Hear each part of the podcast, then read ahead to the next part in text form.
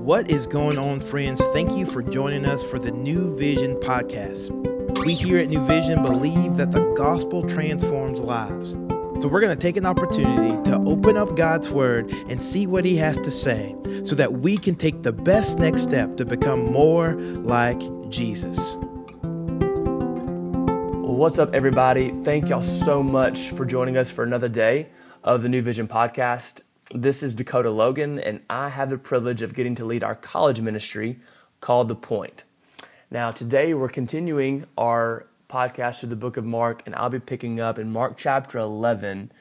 I'll be reading verses 27 through 33 from the NIV today. It says, They arrived again in Jerusalem, and while Jesus was walking in the temple courts, the chief priests, the teachers of the law, and the elders came to him. By what authority are you doing these things? They asked. And who gave you the, the authority to do this?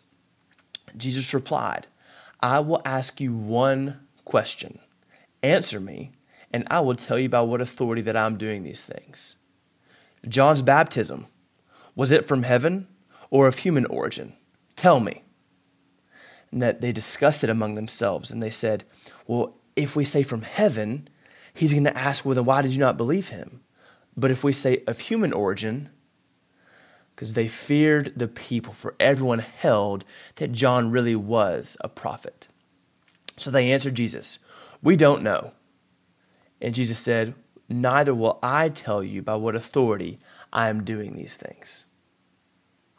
So this is another interaction between Jesus and, and the Pharisees and the religious leaders. And this comes on the heels of Jesus going in and clearing out the temple earlier. I think it was chapter 11 or chapter 10. Yeah, earlier in chapter 11. And it was right on the heels of him doing that. So now they're coming to Jesus and they're basically essentially asking him in front of everyone in, um, in the temple courts, in the synagogue there. He's at, they're asking Jesus, well, who do you think you are? Like, who do you think you are?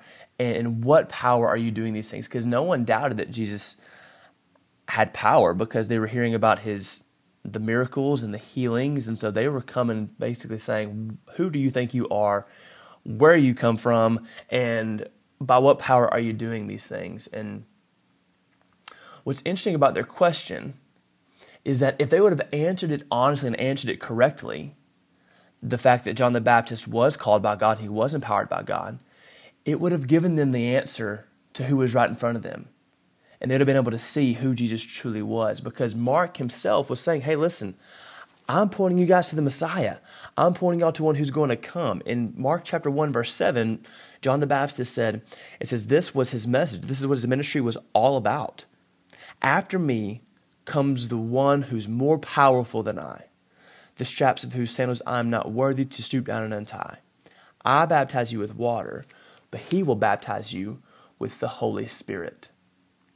So John was always pointing them to the one who was coming. John was always pointing to the, them to the one who was the Messiah. And so Jesus, in a kind of a, a sly way, is asking asking them a question that if they would answer it truly, it would have told them who was right in front of them.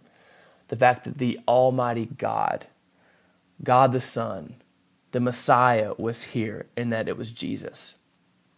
So the fact is, when it when it comes to when we look at the interaction that Jesus has with the religious leaders, I think we can learn a lot.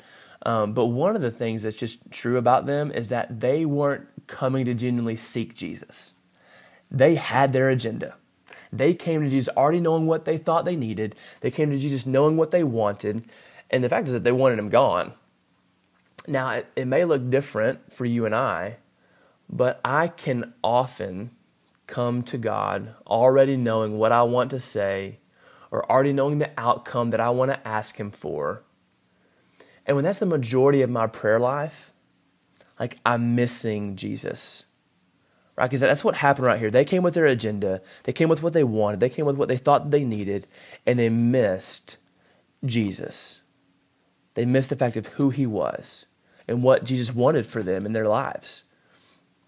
And, and it's the same way with us. When we come to Jesus with our agenda, with what we think that we already need, we come with our blueprint and we're coming asking Him to bless it, not really even seeking Him for direction in our lives, then, then we're missing the whole point of prayer. We're missing the point of coming before Almighty God in prayer.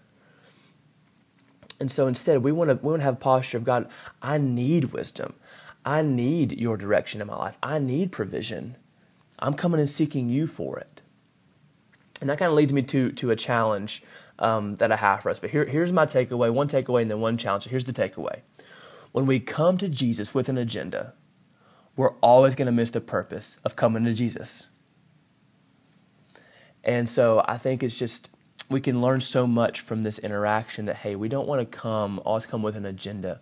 We want to come just to know. We want to come to be in the presence of Almighty God, and we want to come with Him to, to praise Him, to honor Him, but also also to ask for wisdom, ask for direction.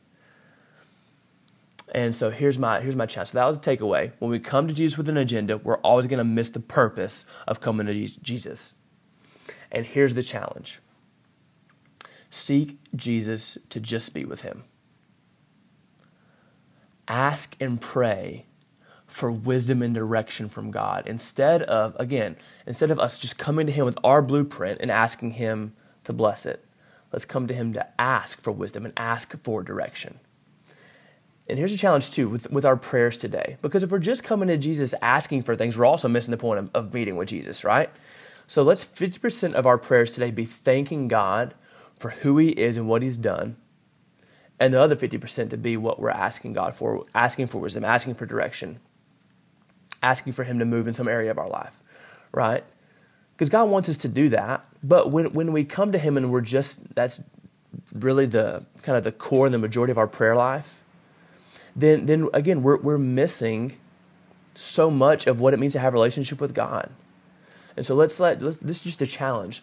Let's let half of our prayers be thanking God for who He is and what He's done.